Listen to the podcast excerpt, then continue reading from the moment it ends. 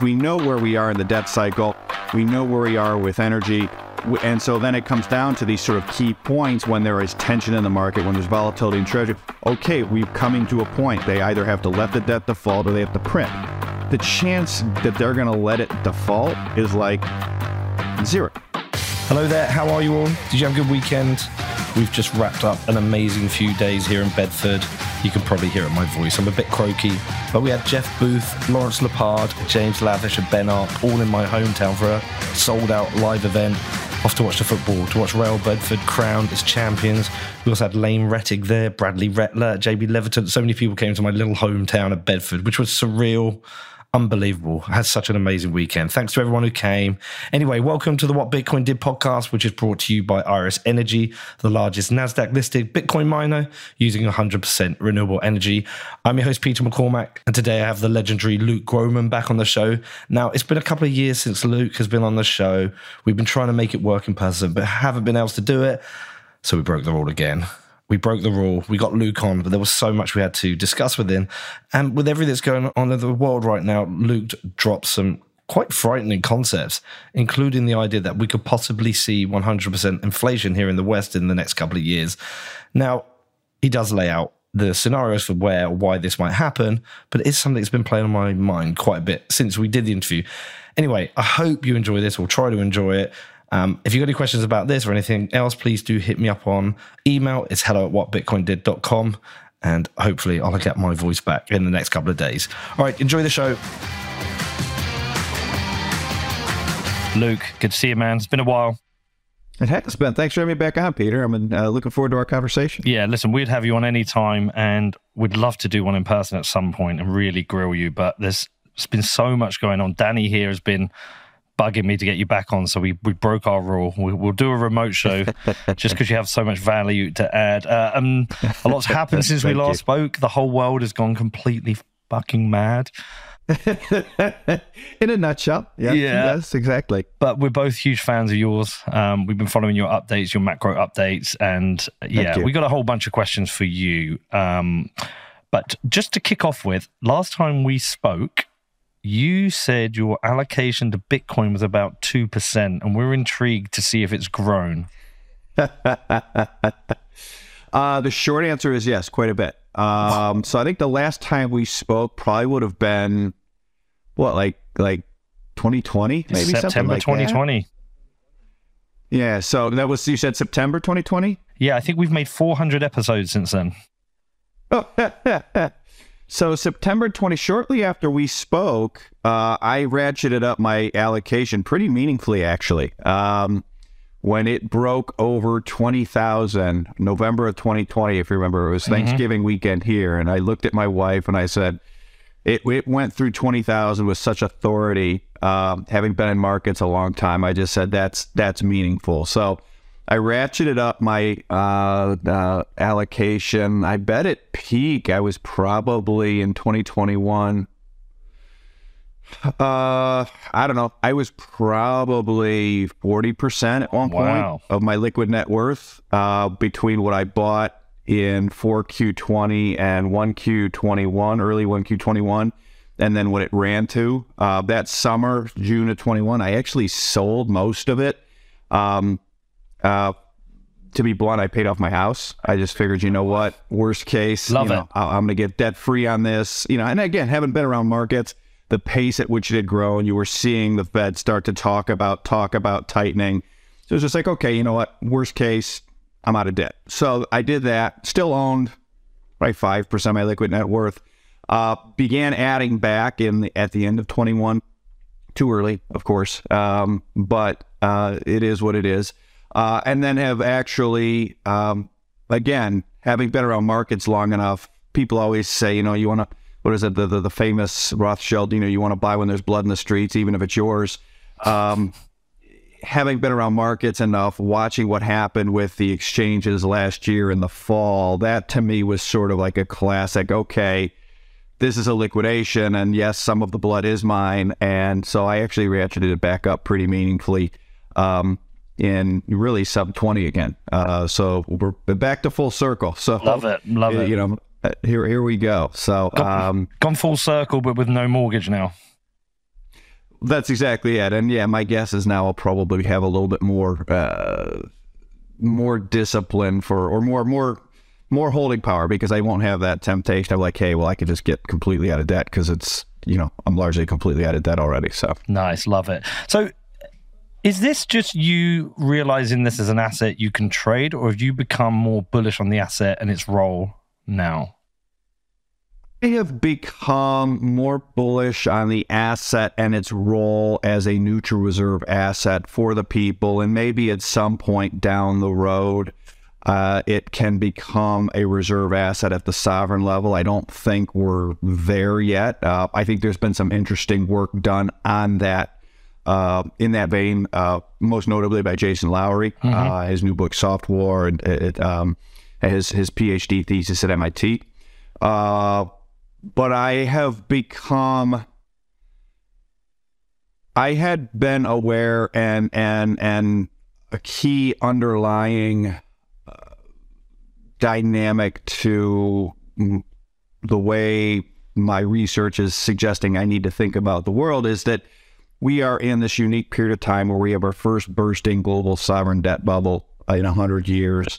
Um, and at the same time, we've got a peak cheap energy I won't call it a crisis, but it's a dynamic. It's basically, it's not that we're running out of oil and gas and, and energy, it's that the stuff we use most of is getting more and more expensive to replace. And so there is sort of this secularly inflationary dynamic to just replace and keep our energy production flat of fossil fuels, broadly speaking, which is fine when you have a low debt debt backed economy, but it's not fine when you have a high debt, debt backed economy, debt backed currency.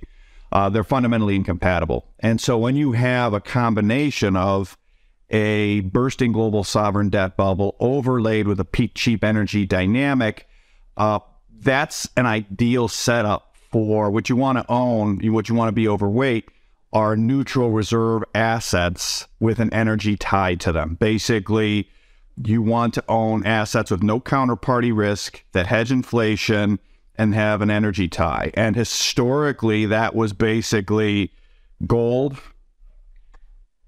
silver, sort of, because silver is kind of an industrial metal too.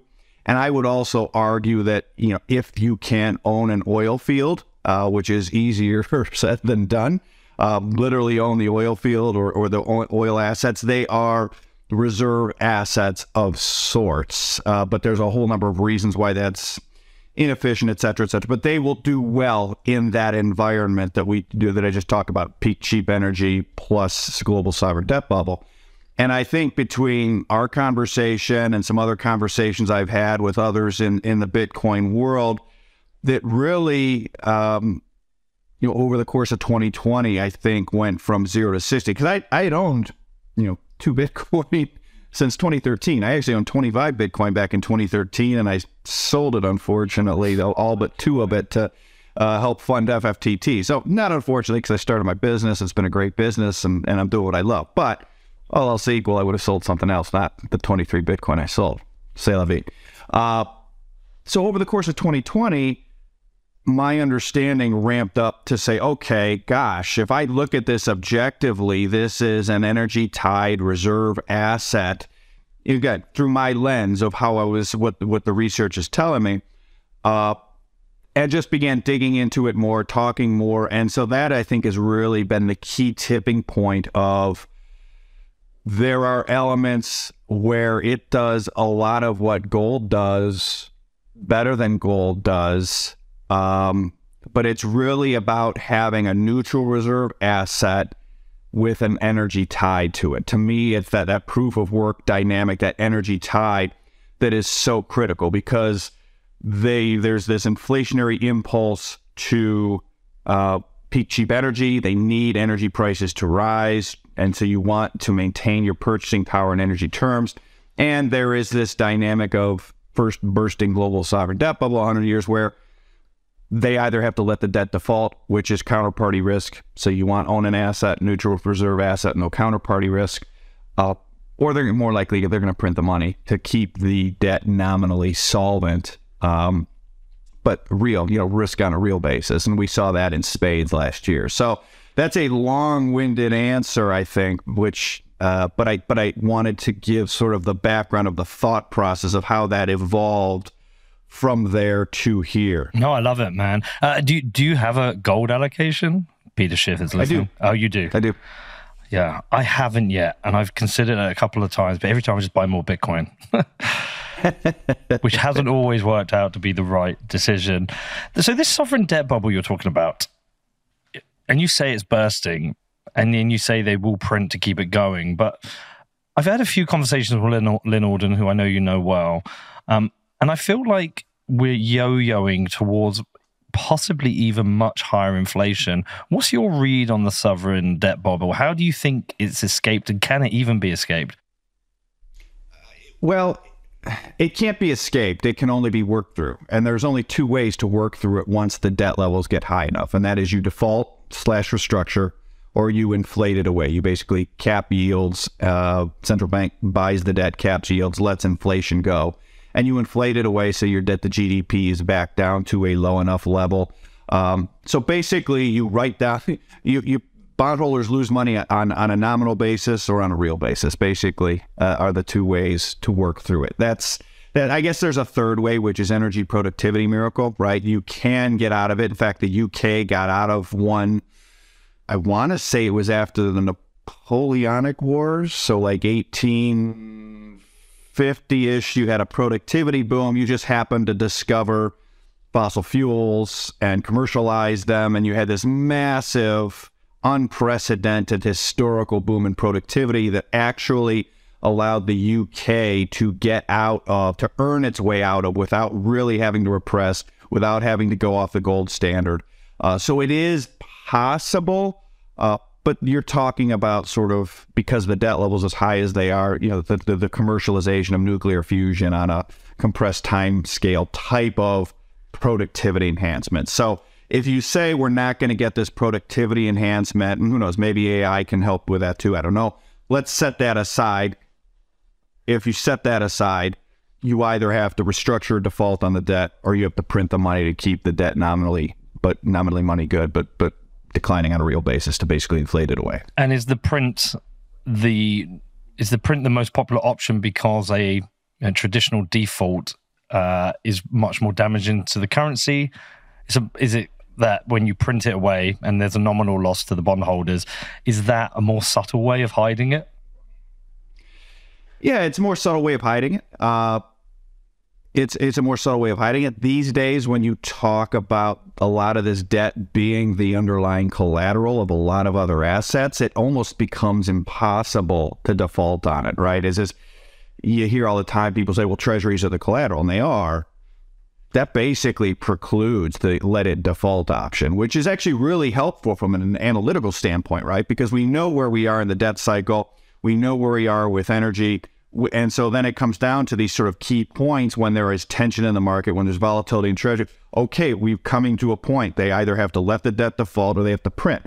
The chance that they're going to let it default is like zero. So then you can sort of scale your positioning, um, you know, into you know, ba- or and make your decisions based on that. And and so I think politically, um, not just politically, it's always been easier, but practically speaking, from the actual underlying structure of the markets now, uh, there's just no there's just no chance they can they can let it default. Really, I mean, it, I can't say there's no chance, but the chance is so de minimis as to be, I think, meaningless.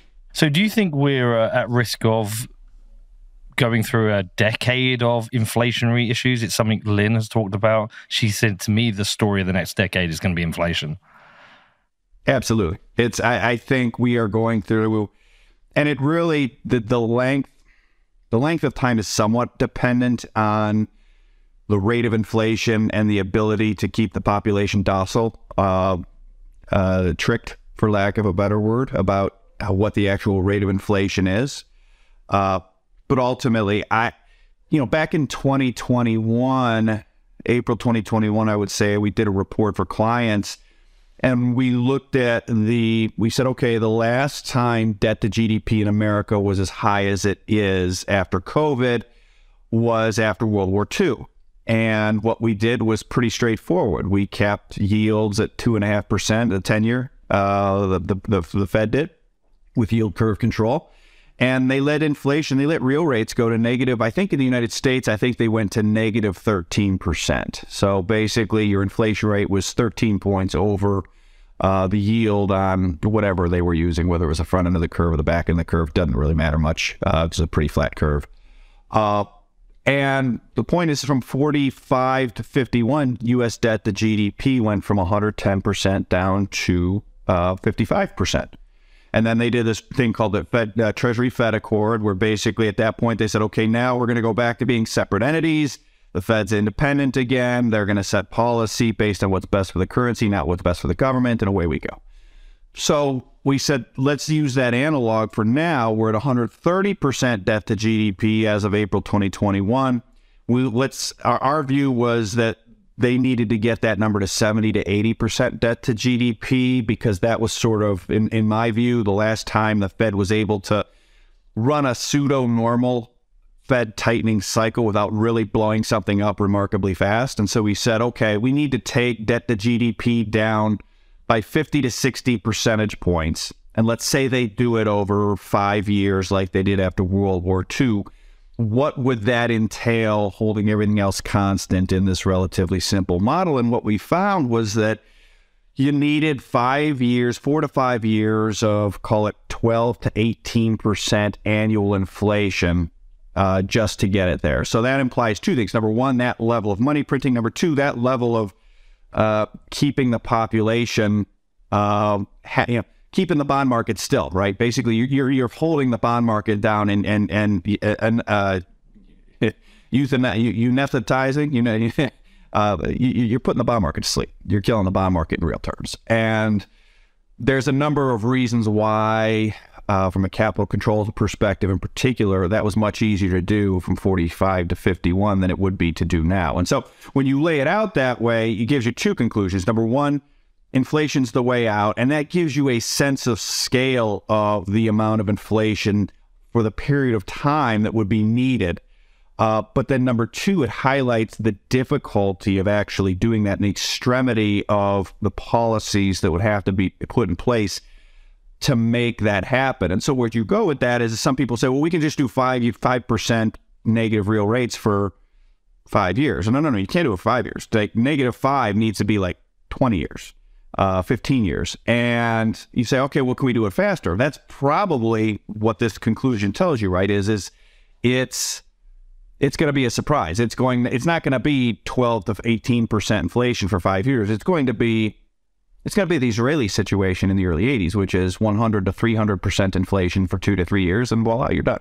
And I think increasingly think that's where this is all heading toward, where they're just going to have to compress it. They're going to have to do sort of a real short term, basically reset. Um, you know, jack up the monetary basis, hold the, you know, let inflation absolutely rip for a bit, because otherwise you can't, without capital controls, you can't screw the bond market in real terms for very long before you lose control of it. And so you kind of get to the same spot either way, right? Like you can't sit there and go, well, "We're going to take ten percent of your money, Mr. Bond Market, for five years." Doesn't work that way. They'll they'll they'll you know they will instantly make that adjustment if they get the sense that's how it's going to go. So that it it becomes self-referential. So hold on. So you're saying perhaps in the US, even in UK and Europe, we could see 100 to 300 percent inflation.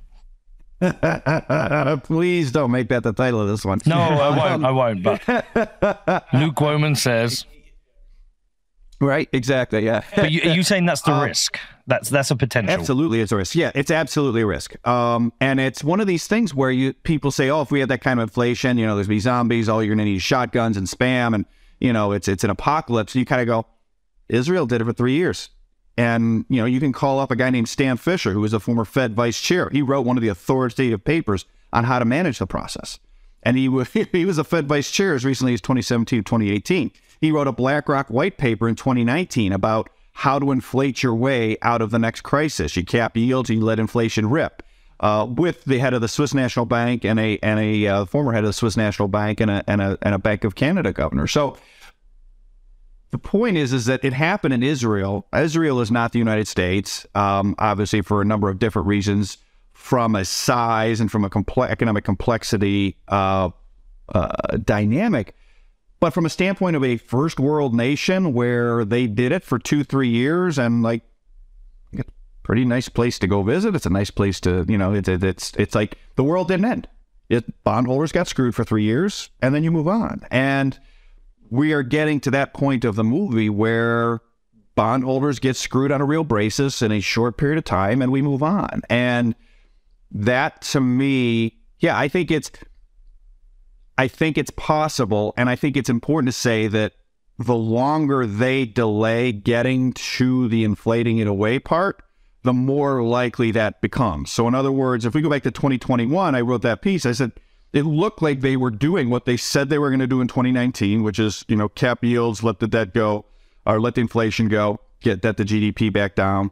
Uh, it looked like they were doing what they did post World War II. And then all of a sudden, 2022, here in the States in particular, it became a political problem. It was an election year, oh, inflation. No one cared about COVID anymore. It was all about inflation. And so suddenly, uh, it started to become problematic and they started fighting it, which is on one hand fine, but you you you once the debt is there, once the deficits are there, you don't have the option of like, well, I'm going to fight inflation now. No, no, your options are inflated away or default.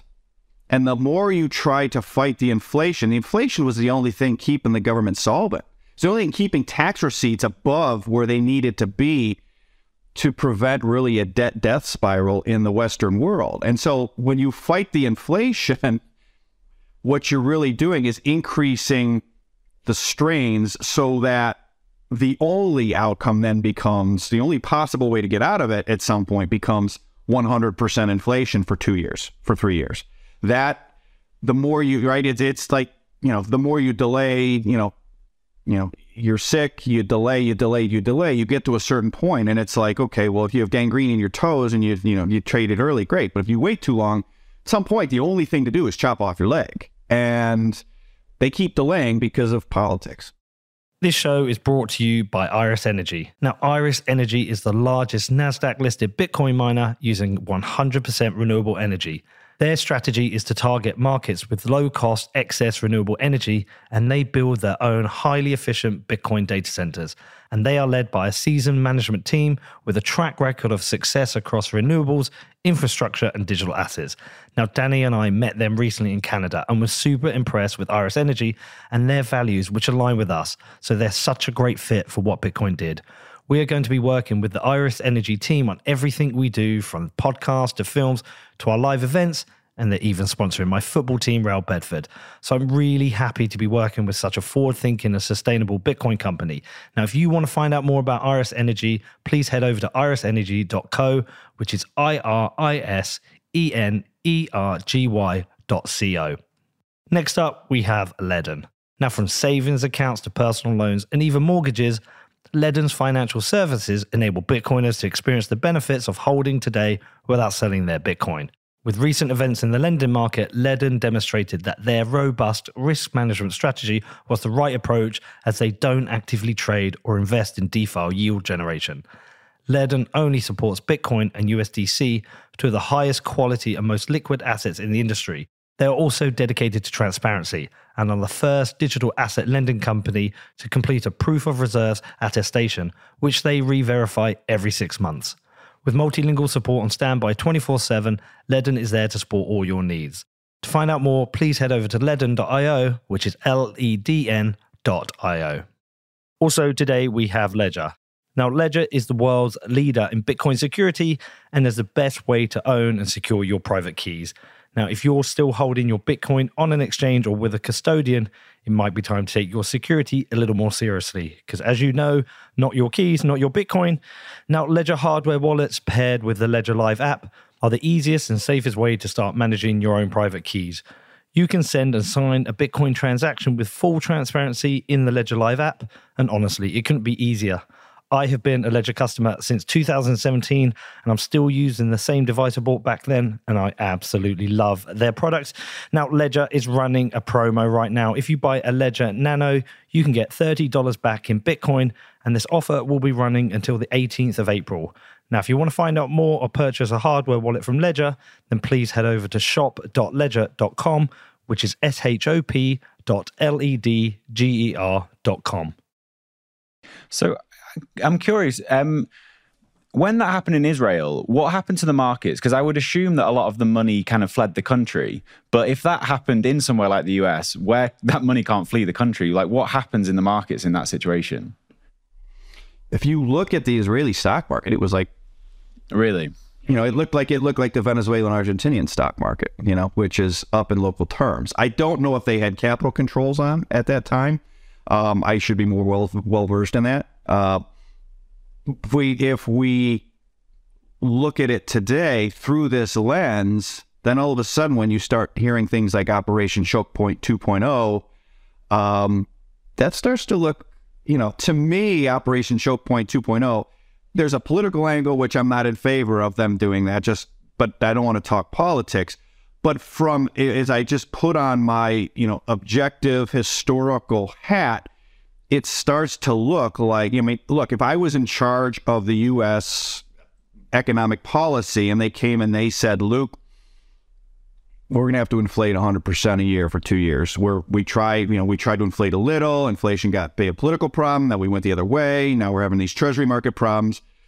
We're going to have to inflate it. But what, what, you know, we can't allow, we, we can't put in capital controls but we also want to control things in a way so that we don't look too bad, right? We, we want we don't want things going up that make us look bad. You know, so if the stock market goes up a ton, there's not going to be any Americans going, "Oh, you guys are terrible. The stock market's up 100% a year for 3 years." Like the the people will love that. They won't ask a lot of questions. If Bitcoin goes up 500% a year for 3 years, or if gold goes up 200% a year for three years, there starts to be more questions. So when I look, when I think about where they are, when I think about this framework of they need to inflate away, and by delaying the inflating away as much as they already have, they're increasing the odds they need to do a really compressed period. And then I look at Operation Choke Point 2.0 of, gosh, it sure looks like they're trying to chain the theater doors before they light, light the joint on fire. Uh, to me, I think there might be some informational value about where they are starting to see the inevitability of where policy is going to have to go, which is a compressed period of high rates of inflation. And I don't know if that's 100 or if that's 20 or, you know, again, for me, 100 a year is still a tail risk, but that tail has gotten meaningfully fatter over the last two, three years. Um, you know, for me, choke point 2.0 within this starts to look like the ca- a capital control yeah. of an asset class that you would not want, that certain elements of the government would not want going up uh, as a result of what they're doing or what they're going to do. Yeah, because I considered uh, Operation Choke Point 2.0 more of a control, but I didn't think it so much in terms of a capital control. That's fascinating. Um, Okay, so so we've experienced quoted inflation in the UK it's about up to about 10 11% I think the US reached close to 10% didn't I think it? got into double digits Did it go double digits? We all know realistically it's been higher. Um, certain things have been I mean energy in the UK has been well I mean up up to 100 200% energy price inflation. You know, we've seen people have their energy prices double or triple. So we we've seen masses. We've seen high inflation here. We've seen it in the US. We know it is much higher. So is it what you're saying is that this kind of like 10 to 20 percent could continue for a few years, but there's a chance they might squeeze in some high double digit, potentially triple digit, and and what you're saying could that happen in the next two three years, or do you think it's a bit further down the line? I I think my base case is that they are going to try to keep it in the double digit range without letting it get away from them. But I think that is an increasing risk. I think it's going to be over the next two, three years, really. Um, and we may get this sort of deflationary whoosh in the very short term. I think you're seeing symptoms of it, um, you know, from a credits and lending standpoint. But if you read the history books on a lot of the great inflations, they almost all, there's a quote I wish I know who said it to me. It's not one of these famous ones um, that you can sort of Google and find who said it, but I've had it said to me a couple different times. But it's deflation is the midwife of hyperinflation, and that's not to say I think we're going to hyperinflate, but the these great inflations are ultimately driven by sovereign insolvency, and deflation and sovereign insolvency are fundamentally incompatible. And so they want to get inflation down, but they're not going to be able to get it down enough. Um, if they get it down too far, then they can't pay their interest, their entitlements, and their defense bill out of tax receipts. And then, given the choice between defaulting on target treasuries in the case of the U.S., slashing defense spending in the U.S., or slashing entitlements in the U.S., which right now are already at the three of them are like 110% of receipts and, and rising, uh, then they have to print the difference. Uh, and they can try to crowd out the banking system, right? They can regulate the banks into buying treasuries, which they did. And until that blows up, oops, that's already blown up. They can regulate the domestic sector into doing it. But here, too, that simply increases the deflation because I can buy a car or I can buy a treasury bond portfolio. I can't buy both. Um, and so if I buy those from the government, I start detracting from consumption. I detract from consumption. I detract from tax receipts. That means the amount the government needs to either borrow from me or print over rises, not falls. And so they're into this loop. Uh, and, and in this conversation of inflation, deflation, deflation's been the only thing, or excuse me, inflation's been the only thing keeping receipts high enough so that they don't have to print. And now with inflation coming down, I, you can see it in the numbers and the receipts. The receipts are falling below these things, these uncuttable things. And that's why I say deflation is the midwife of, I won't say hyperinflation, but of high rates of inflation is now they face a choice. You want to call up Zelensky and say, hey, sorry, our tax receipts stink. We're we're pulling out. Have fun with the Russians. And oh, by the way, Taiwan, we're we're gonna pull back there too because we can't afford it. Or is the Fed gonna print the money? The Fed's gonna print the money. Ultimately. Uh, right now we're in this sort of, you know, stage of, hey, you know, the American people and the American banks, well, we're starting to realize the American banks aren't going to finance the government anymore. That was sort of 2013 to to about two months ago. Uh, that suddenly the, the, the folly of that is suddenly um, beginning to be realized that that was not a permanent solution. So now it is American people or the Fed financing U.S. U.S. deficits. So this deflationary impulse just accelerates this whole game. Hmm. So do you think do you think they're going to end the hikes, and do you think we're going back into QE then? Uh, yes. Uh, I think ultimately the U.S. fiscal situation is going to force them to end hikes first, and in some way, shape, or form, you can already see, you know, the BTFP program. Mm-hmm. That is essentially a yield curve control light for banks, right? Mm-hmm. So the mm-hmm. banks had these treasuries, they were trading at 70, 80 cents on the dollar. And the Fed came in and said, no, that's not the price. The price is par, and we'll lend you the money to, to, to at, 5%, and we'll value that collateral at par. That is essentially, you know, bringing down, you know, bringing down the effective yield on those bonds. That's a yield curve control soft for the banks.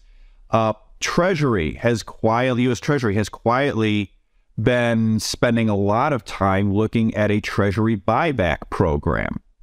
Uh, and so it was really interesting. I, I pay very close attention to every quarterly release of the Treasury Borrowing Advisory Committee report. So there's a TBAC, Treasury Borrowing Advisory Committee report. A group of market participants meets quarterly and they make recommendations about all kinds of things to Treasury, you know, issuance, you know, how to the tenor, long dated, short dated, expenditures, what the market's thinking, etc. It's a very useful document. Gives you tax receipts, it gives you what they're spending it on, etc. How auctions have gone. And so the one calendar 1Q TBAC report, kind of standard thing. And there was nothing at the back it. Recently, there was an update someone pointed out to me. I didn't see it on, on January 31st because it wasn't there. They amended it after the fact. There's a 38 page addendum that they amended after the fact to the 1Q TBAC looking at what they call it? it? was a clear and regular treasury buyback program benefits or something like that, right? So it was, and it basically here too is we're not doing this to fund the treasury. We're doing this to maintain high functioning treasury markets.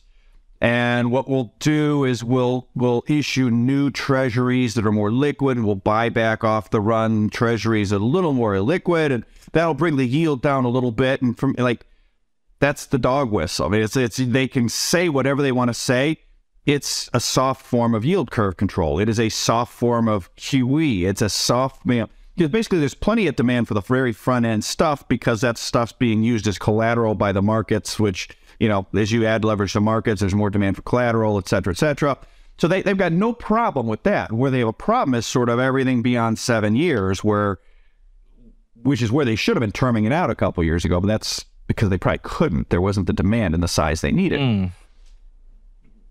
My point in highlighting this, the BTFP and the the the Treasury buyback is I think they're moving towards they they know they have a problem. They're not spending 38 pages and sticking it in after the fact for shits and giggles, right? This is not some academic exercise. These are not academics. These are people at BlackRock and Goldman and and like these are market participants.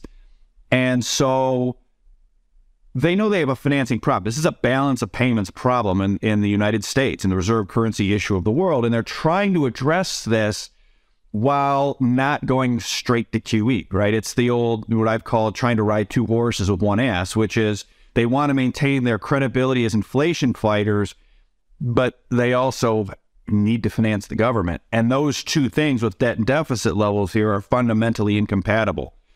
The only thing keeping the government financed is the inflation they claim they need to fight. So they're I do think they will stop raising rates. Maybe they do one more and then they stop, regardless of where inflation is. And then I don't know that they go straight to QE, but I think we, I do think we will get increasing liquidity injections in the manner we've seen, which is it's not, it's not QE, it's BTFP. It's not QE, they are regular treasury buybacks that are smooth the functioning of the treasury market or something like that. Uh, they're liquidity injections, right? It's you know I'm reminded of the movie The Fugitive, right, where he's you know uh, Harrison Ford says I didn't kill my wife, and Tommy Lee Jones says I don't care. You know, to me, you know, I see all these these economists saying this isn't QE. It's and I say I don't care. It's it's it's inflationary. They're injecting liquidity, trying to preserve the functioning of the treasury market.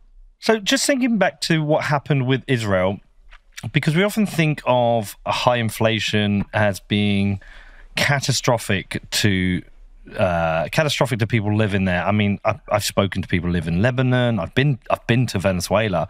You know, I've seen the impact uh, on people. Uh, it's catastrophic. But as you said, with Israel, you know, it's a great country to visit. It's got a successful economy. You know, it seems a fairly wealthy nation.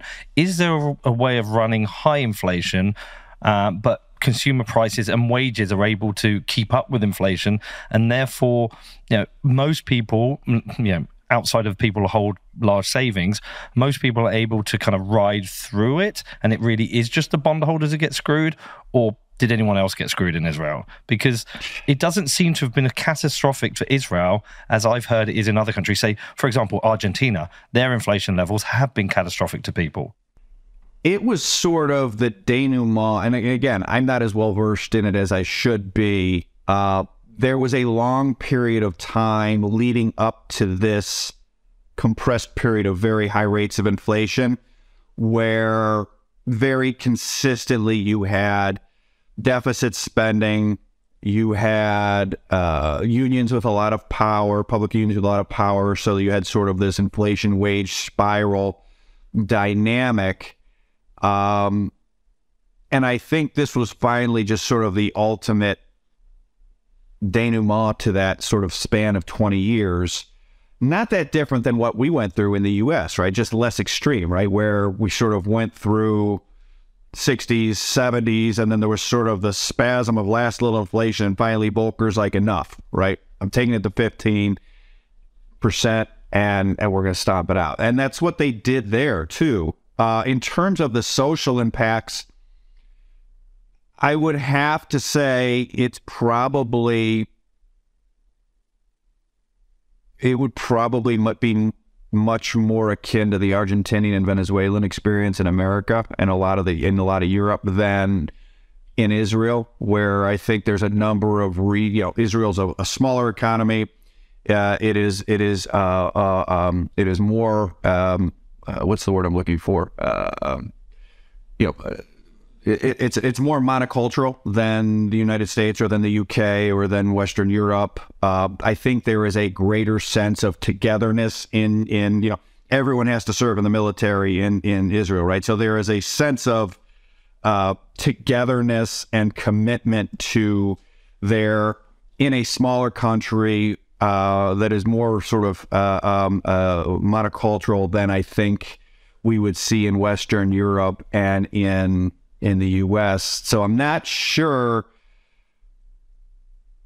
I'm not sure we could do it without some fallout politically uh, uh you know uh, from a domestic standpoint. Um, like like you get the sense happened there. Yeah, so it's really interesting time because what it is is based on the things you're saying, I'm able to start connecting some dots here you know, uh, anecdotally, um, I just bought a bar, right? And I've gone in and given all the staff a 20% pay rise. I think they're underpaid and able I'm able to do that. And I'm also able then to raise the price of the drinks, which pays for it, and also raise the price of the drinks to cover our new energy costs. So we're able to swallow our increase in prices, and we're also uh, able to cover that by raising our prices. And it all just kind of like it just all kind of works out. But I also know that it becomes a lot more difficult, say, for the government when they're getting wage demands from certain unions. So we're seeing a lot of strikes now from the ambulance workers. Uh, we're seeing it with UK doctors. We're seeing it with people who work on the trains. And these are brutal negotiations with massive strikes, the kind of strikes we've not seen before. Uh, UK junior doctors at the moment have demanded a 30% increase in their wages. That's a massive increase. But in fairness to them, they've probably experienced close to that level of inflation over the last two years. And I don't know where their increase will come out. I think the nurses just got, was it about 11% and got some backdated pay?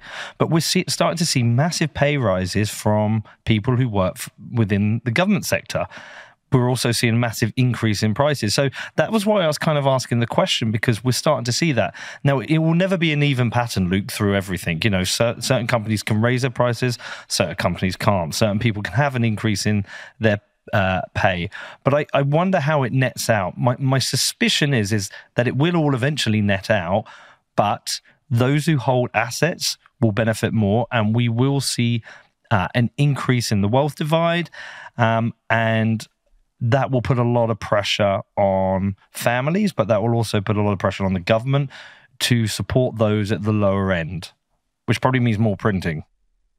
It, you know, and there's two things I would say. So here, most of our mortgages are fixed rate, right? So it's an interesting dynamic of a debt jubilee, right? So if we see if doctors go go up 15% here, uh, cost you know get a 15% wage hike their mortgage doesn't move, right? So they're still paying 3% mortgages. So they've literally just gotten a huge debt jubilee on their biggest expense uh, throughout most of this country. And they're 30 year fixed in America. Most mortgages are 30 year fixed. And my understanding is that's not the case in the UK, where there's five year fixed and then and then things can reset. Even lower. Luke, like I'm on a two year fixed. On a two year, yeah. So that makes it trickier, and that ties into the second point, which is we frequently hear um, this case well america can't have a way an inflation spiral or a period of really high inflation because he owes, it owes its debt in its own currency and it can always print that and for the debt portion that's absolutely true but social security we're paying a 10% cost of living adjustment. I want to say it's 9.7% for 2022. Uh, that is so there's that has a cost of living side to it, right? But even then, we can understate that.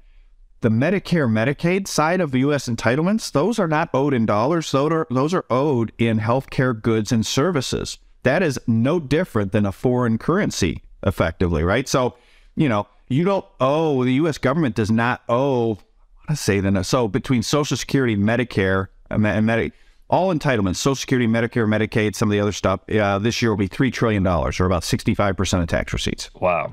So, yeah, huge number. And the healthcare side of it is not owed in dollars, it's owed in doctor's time. And to your point, you start getting doctor's time, the dollar's collapsing against doctor's time. The, doc- the dollar's fallen sharply against hips and knees and you know, uh, uh medical centers, etc., uh, in the West. And so that's where you can, when I say whatever this hundred percent odds were, you know, this this this this um, odds of really high inflation for a compressed period of time, whatever they were two years ago, they've gone up. You know, there's a very far out tail risk. That tail risk is getting fatter because you can see clearly how this could happen, right? Where you get another 8% cost of living increase. Boom. And oh, by the way, the government's interest expense is going up because the Fed, paradoxically, by raising rates, is actually, there's no functional difference between the US government printing up 500 billion in stimulus and handing it out to the people and the Fed raising the US government's interest expense by 500 billion and paying that out. The only difference is who it goes to. The 500 billion goes to everybody and the 500 billion uh, uh, 500 billion stimmy goes to everybody. The 500 billion interest goes to the wealthy. And so it's very um, uh, um, uh, uh non-progressive, right? It's very, uh, uh very uh, wealth, wealth increases the wealth divide. So, but you can see how this can happen. Is it is very much, and I say this with a big asterisk because I don't. This is not my base case, but it's people say, well, yeah, the Weimar Republic in Germany hyperinflated because they had these war reparations, and the war reparations were were not in Reichsmarks; they were in they were tied to gold, and so the more Reichsmarks they printed, the more the Reichsmark fell against gold, the more they went up, and and and wash, rinse, repeat until it became obvious they could never pay it, and then we're in sort of that same position where we don't owe dollars, we owe healthcare goods and services, and the more inflation goes up to address the debt, the part that we will print because we want to avoid defaulting on it, that leads to higher inflation, but that then leads to higher cost of living adjustments in these things that are not denominated in dollars. They're denom- they're either cost of living adjusted or they're denominated in healthcare goods and services. And that gets into this very, uh, for lack of a better word, dangerous dynamic. Because in this case, the doctors have a lot of leverage. Mm. Doctors just say, fine, you know, screw it, I'll go work at Peter's bar. You know, I'll make you hear in the U.S. after the last 30 years, what's happened to healthcare? You know, we've got you know plumbers making three hundred fifty thousand dollars, and I have a friend of mine who's you know a, a oncologist and hematologist with 25 years of experience, and he's probably not making that much money. And that's not to say I devalue plumbers relative to oncologists and hematologists. All I'm saying is is that uh, there's a lot of runway. There's been a misallocation of capital for so long into different uh, trades, labor markets, etc., uh, across the government spending. Now you're sort of stuck. You need to reallocate stuff, and there's there's there's no easy answers. This show is brought to you by Bit Casino. Established in 2013, Bit Casino was the first licensed Bitcoin casino Trusted by tens of thousands of players worldwide, not only do they have cutting edge security, but they have fast withdrawals and VIP experiences that money can't buy. With over 2,800 games and tournaments to compete against each other and 24 7 live chat support, Bit Casino is the best online casino for Bitcoiners. Now, if you want to find out more about Bit Casino, the first Bitcoin casino to win an EGR award, please head over to bitcasino.io, which is B I T C A S I N O.io and please remember to gamble responsibly. Next up, we have Gemini, who I'm using exclusively for buying and selling Bitcoin, but I'm only buying right now. I'm a hodler, I'm not selling. We're in a bull market, but I'm also using the Gemini app for buying the dips. And I've also set up my DCA with twice monthly buys of Bitcoin, and I've been stacking sats through this bear market. Now, both the app and website make buying and selling Bitcoin super easy, and Gemini has invested in building industry leading security since day one. And Gemini are running a special offer for listeners of what Bitcoin did. All you need to do is head over to gemini.com forward slash WBD, and new customers will get $20 in Bitcoin when they trade $100 or more on Gemini. Now, if you want to find out more, please head over to gemini.com forward slash WBD, which is G E M I N I dot com forward slash WBD. Also, today we have Wasabi, who I will now be using to make sure I keep my Bitcoin private. Now, Wasabi 2.0 makes privacy effortless as the wallet has introduced privacy by default. Rather than having to choose to coin join like you had to in Wasabi 1, this can all be done automatically. So you just need to receive your Bitcoin, wait for the coin join, and then you can send privately. All the magic happens automatically in the background, which is a massive UX improvement. Also, you get additional privacy through Tor integration into Wasabi so you don't leak your IP address. There is also no minimum denomination, so you can coin join any amount and there is no more change, so any amount you receive from a coin join is private. Privacy is something I've been taking more seriously, and Wasabi 2.0 makes this so much easier. To find out more, please head over to wasabiwallet.io, which is W A S A B I W A L L E T.io. God. So I'm now starting to think any cash I'm holding in savings in the bank, I need to find another use for that money because that's going to inflate away. But I think holding, having a house, or maybe if I could afford a second house, that might be a good thing because with inflation, the value of the house will rise. But then I'm also like, well, what, what happened with interest rates in Israel during that period? Do we know? I don't know. I'm assuming they were capped in some way, shape, or form, but I don't know. Yeah, because otherwise people wouldn't be able to pay their mortgages. Um, but I am starting to think about like how I'm partially protected against inflation. I consider because I have you know, a, a significant holding of Bitcoin, but I'm not protected against inflation with savings. And I mean, I'm I'm asking this about me, but I'm really saying, Luke, with your experience as somebody who understands markets, what you do for work, how do you how are you preparing yourself for a potential world of high double digit inflation for a couple of years? How are you protecting what you have? So when I first started thinking about some of these types of issues, I mean, gosh, you know, probably a decade or so ago, with you know, with with the first rounds of QE, et cetera, you you see the famous, you know, you go right to the most famous example of Weimar Germany, currency goes to zero, and you start reading about it, and you quickly realize it's not apples. It's not exactly the same. There's political differences, and there's there's the diversity economy. You know, America in particular can produce pretty much everything we need at the right price, right? So oil prices in America went up 10x from 9, 2000 to 2008.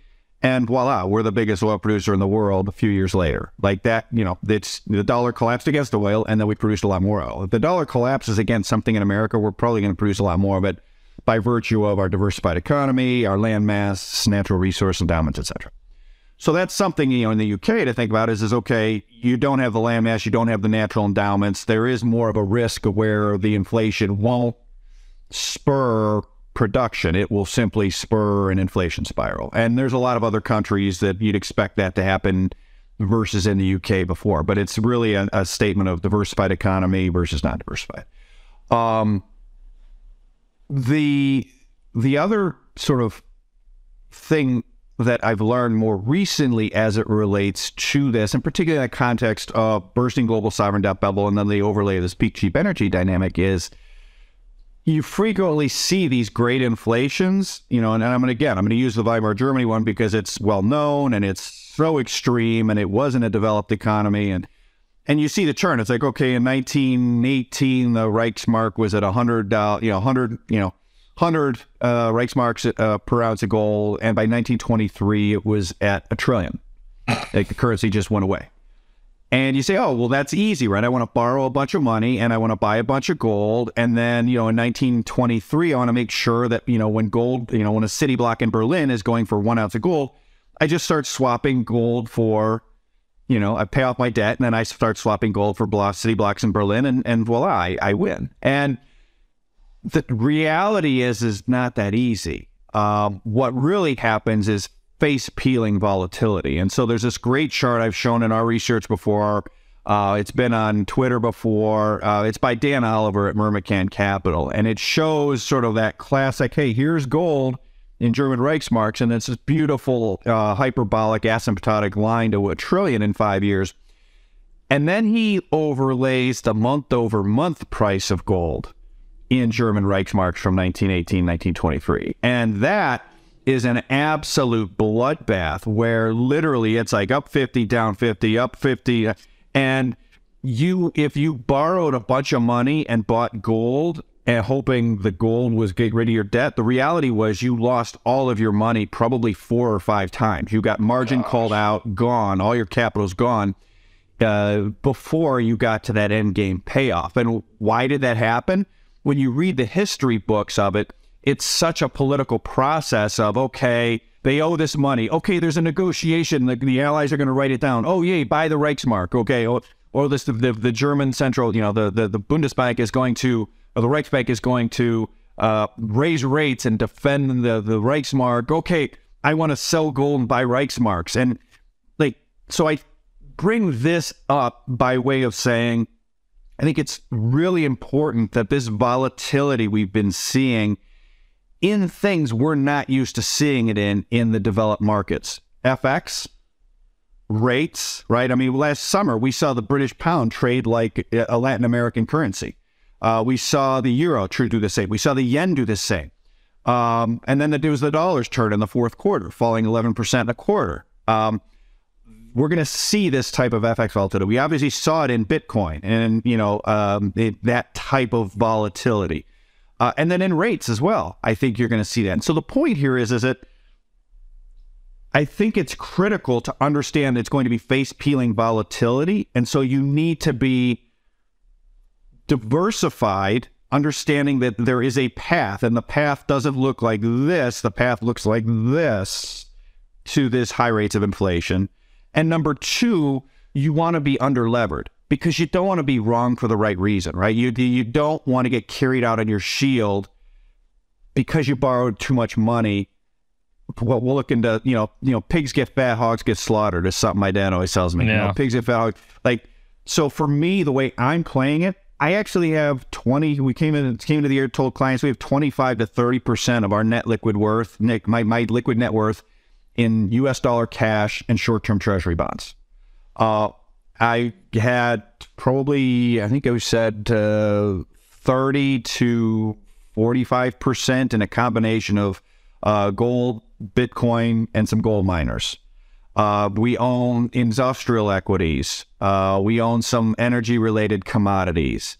Um, we own some real estate. Again, here in the U.S., it's residential. You know, I, I bought a, a, vacation place uh, after I paid off my house, and you know that is a a low levered. You know, basically, I mean, not basically thanks to what the Fed did with mortgages, I've got a 2.9% mortgage on it. I can make five right now in money market funds, right? So I'm a bank. I'm making positive carry uh, on on a on a on a on a, on a second home. So uh, conservative leverage, diversified cash, Bitcoin slash gold, neutral reserve asset, energy, industrial equities, when you have a peak cheap energy dynamic, you're going to move away from discretionaries towards needed needed things, right? So it's you know in the companies you own, it's going to be you you know things you need over things that are discretionary, and then good balance sheets over bad balance sheets. I think is the way to get through this. And to be clear, like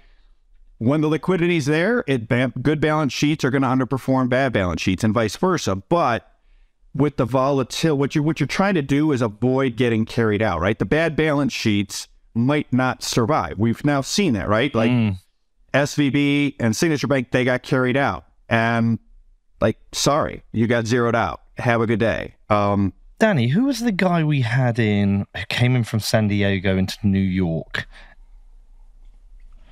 The, uh, Talking about what? Uh, so he said he said, I think it's a bit similar to you, yeah, but I think his was th- like a third cash, a third equities, and a third.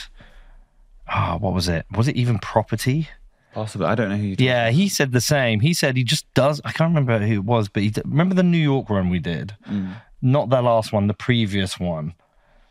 Um, were you even? Uh, I can't remember if you Not were there. Peter Doyle. No, not Peter Doyle.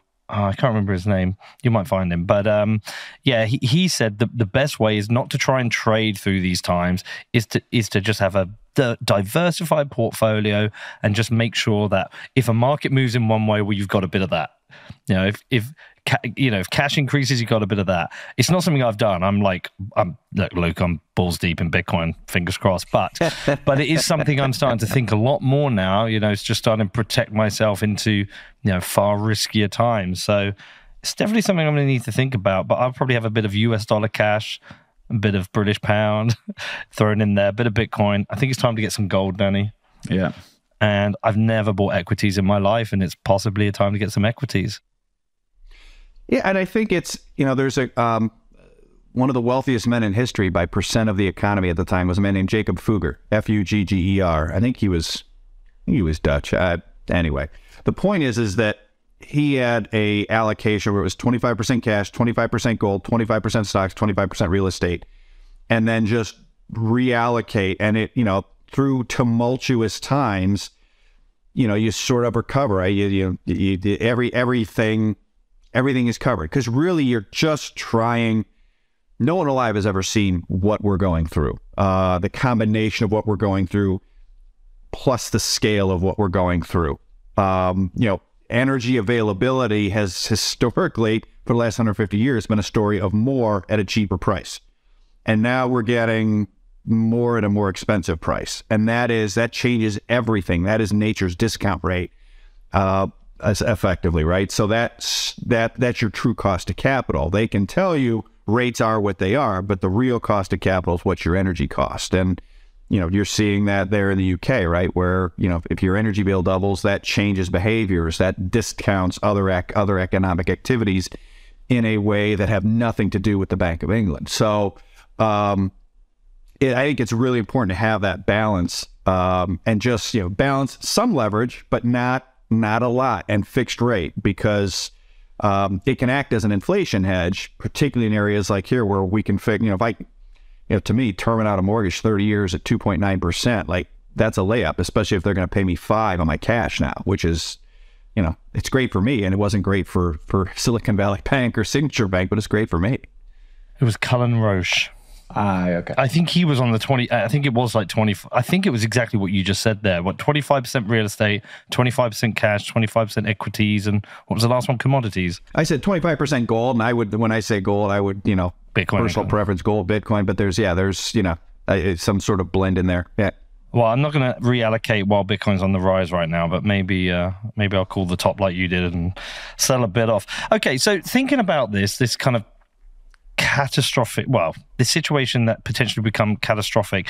Do you is this related to i know you're you follow geopolitics um do you, is this related to the kind of de-dollarization this move away from the dollars the global reserve currency that we're seeing from the likes of china and russia? And i know there's some Ukraine war stuff that can probably be thrown into that as well anyway. But is this just basically smarter people in the room who need to understand this at the sovereign level within these nations who've realized what's happening and that's why they're exiting the dollar?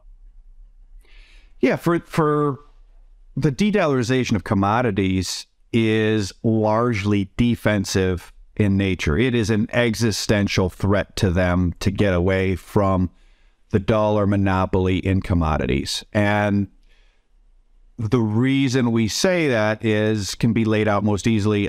Kyle Bass gave an interview, um, I don't know, about four years ago, which he said, listen, the Chinese, they're buying more and more oil. Uh, they're importing more and more oil. They're consuming more and more oil every year. And that oil is only priced in dollars. And so, as oil gets more expensive and they consume more of it, they're going to need to have more dollars every year just to keep their economy going, or else all the debt they have, their economy will implode, the debt will implode, you'll have a, huge crisis.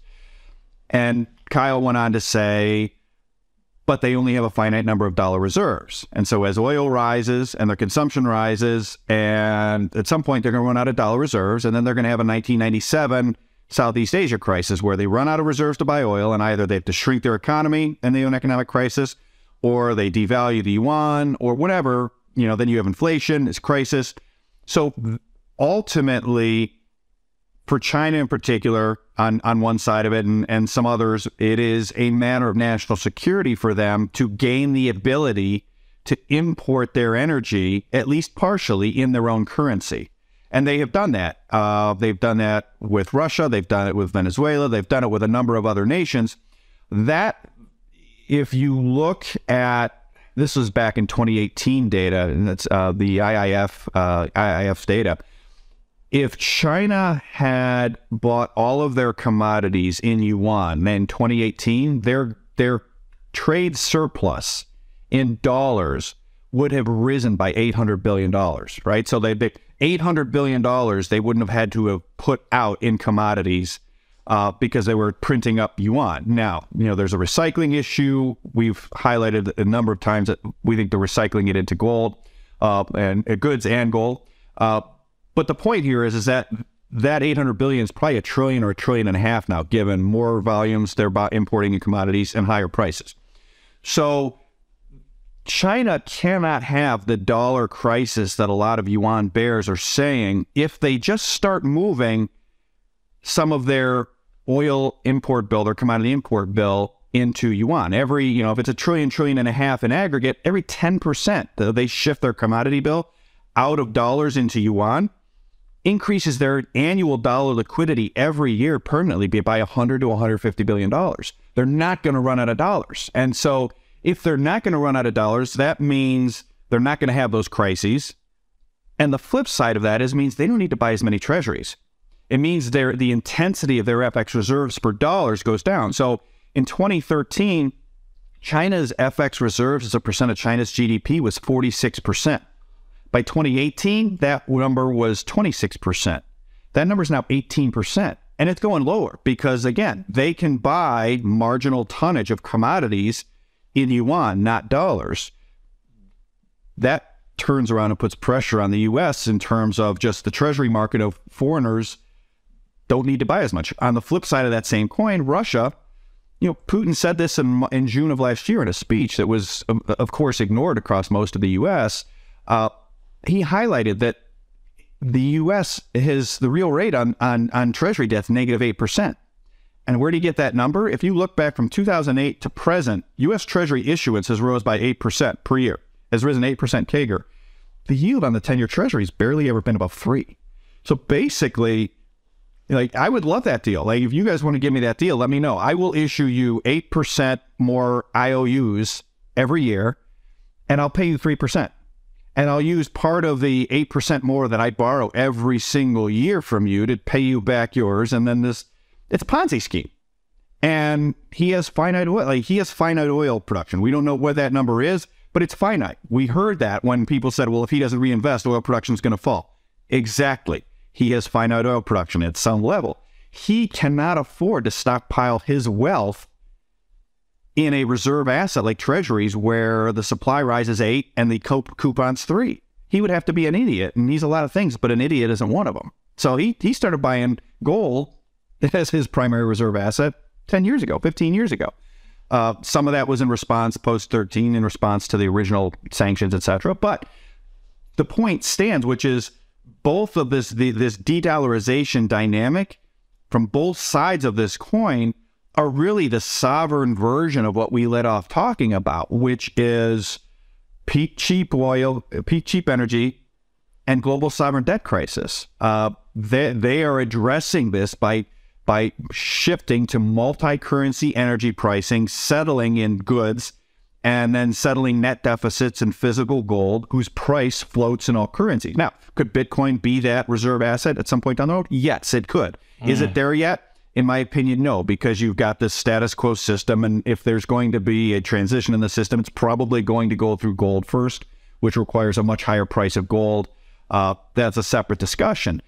But yeah, this whole de dollarization thing is ultimately all about sovereigns making an enlight a decision in their own enlightened self-interest. It's basically a matter of acute national security that they get away from pricing their commodities because otherwise their commodity bills go up 100 200% and you know they have they have the same problem except in those places people don't sort of yeah you know, the political outcomes are more extreme shall we say and so obviously this movement away from the dollar being a global reserve currency is is going to exacerbate issues for the US for their own currency but is there an argument that this is net good for the world because it takes the pressure of other nations with a rising value of the dollar, makes all imports you know, a lot more expensive, especially for smaller countries. You know, we've made shows discussing this. You know, when um, when the US, for example, during COVID, printed stimulus checks, none of those p- reached people in uh, El Salvador, who are a dollarized nation. But you know, you don't even have to be a dollarized nation with everything priced in dollars. If you know, it makes it difficult for other countries. So, can you make an argument that a de-dollarization, yes, bad for the US, but good for the world? I would even go a further. It's okay. it's good for the world, right? When we talk about all the debt is owed in dollars, if you want to stimulate growth, the easiest way to do it is reduce the debt burden, right? Give the world a debt break. How do you give the world a debt break? You reduce the value of the dollar, right? So the dollar falls, yeah. the debt burden of the world falls. I would go one further and say it's good for the US. If you look at the it's just not good for the part of the US that has won the last 20 years, the last 30 years. Hmm. Who's won the last 20, 30 years in the US? It hasn't been the US. It's been China. Mm-hmm. It's been Wall Street. And it's been Washington, D.C., certain interests in Washington, D.C. Those have been the winners in the U.S. Everyone else has lost on a net basis. We're all just, you know, it's Washington's world. You know, to, and seven of the 10 wealthiest counties in America around Washington, D.C. What does Washington, D.C. export to make all that money? Simple treasuries. They export dollars. They don't make anything. Uh, so if you look at the winners in the U.S. over the last 20, 25 years in particular, you can make the case even stretch out the last 35, 40 years.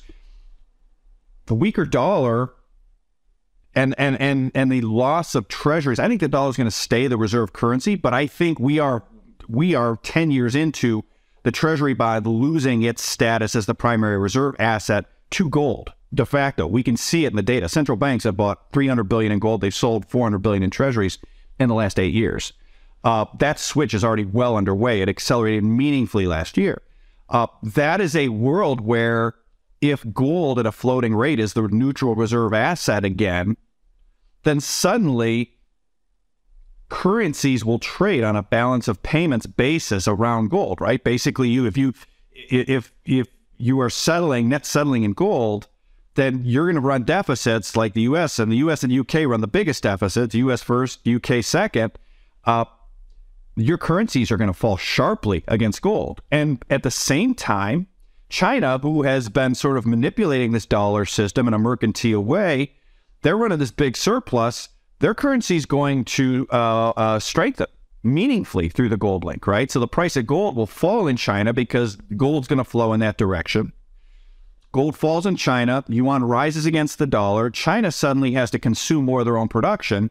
They've been talking about becoming more consumption oriented forever. Well, to become more consumption oriented, you have to be able to print your currency for energy, check. And then you just need your currency to strengthen relative to your imports, check. Same same side here is if we need a rebalancing in America, what does it take? Set up a neutral reserve asset. The dollar needs to fall dramatically. That's going to increase uh, inflation in the U.S. dramatically, but it's going to increase production at the expense of consumption. And it's going to rebalance the economy away from Washington and Wall Street towards more productive enterprises.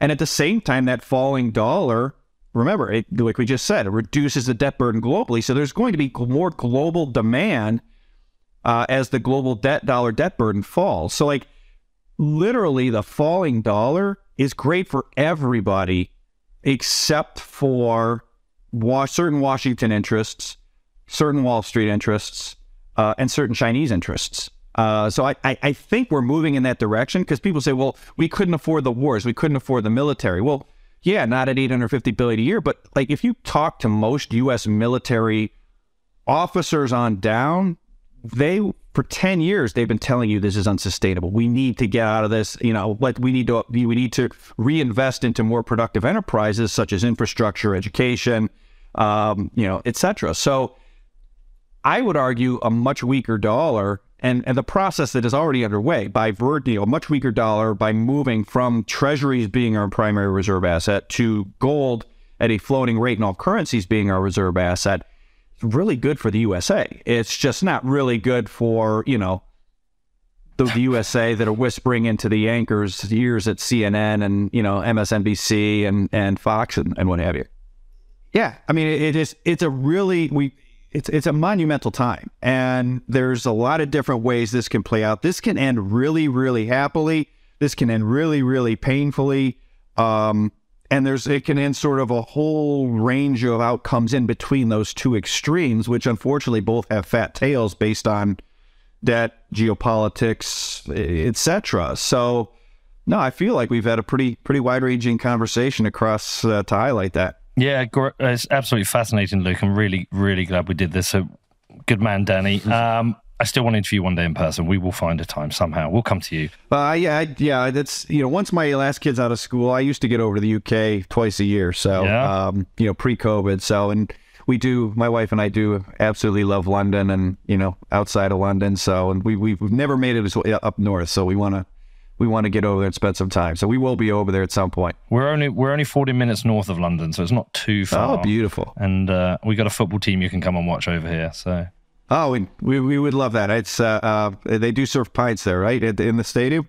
Of course. We, I mean, the, the, stadium is a stretch. I mean, we're we're a non-league team, but yeah, we uh, no, we sold a yeah, we won the league yesterday, so we sold a lot of beer. Oh, congratulations! That's terrific. Yeah, so we sold a lot of beer. Me and Danny, our heads were a bit sore this morning, but most of the beer was sold to me. yeah, we'll get them. Up. All right, Luke, where do you want to send people? Where, where can we help you? Uh, you know, you can find us at uh, fftt-llc.com, our website on information about mass market and institutional product offerings. And people can always find me on Twitter. I'm at, at Luke Gromen, L-U-K-E-G-R-O-M-E-N. Uh, pretty pretty active feed, as as you guys both know. Yeah, definite follow. Really appreciate your time. Thank you so much, Luke. Well, thanks for having me out again. I really enjoyed our conversation. Okay, I really am interested to hear what you think of that one. It kind of set the tone for the live events and the interviews I did with James Lavish, Lawrence Lepard, and Jeff Booth here in Bedford. Um, and I've been trying to think how do you how do you even prepare for a scenario of 100% inflation because it is a possibility. And I've been thinking about buying a little bit of gold. I've thought about this a few times, but I'm really starting to investigate it now, just as something else to back up my Bitcoin and my cash. Anyway, I'd love to know what you think of this. So please do either drop me an email at hello at whatbitcoindid.com or jump into our Patreon, which is patreon.com forward slash whatbitcoindid.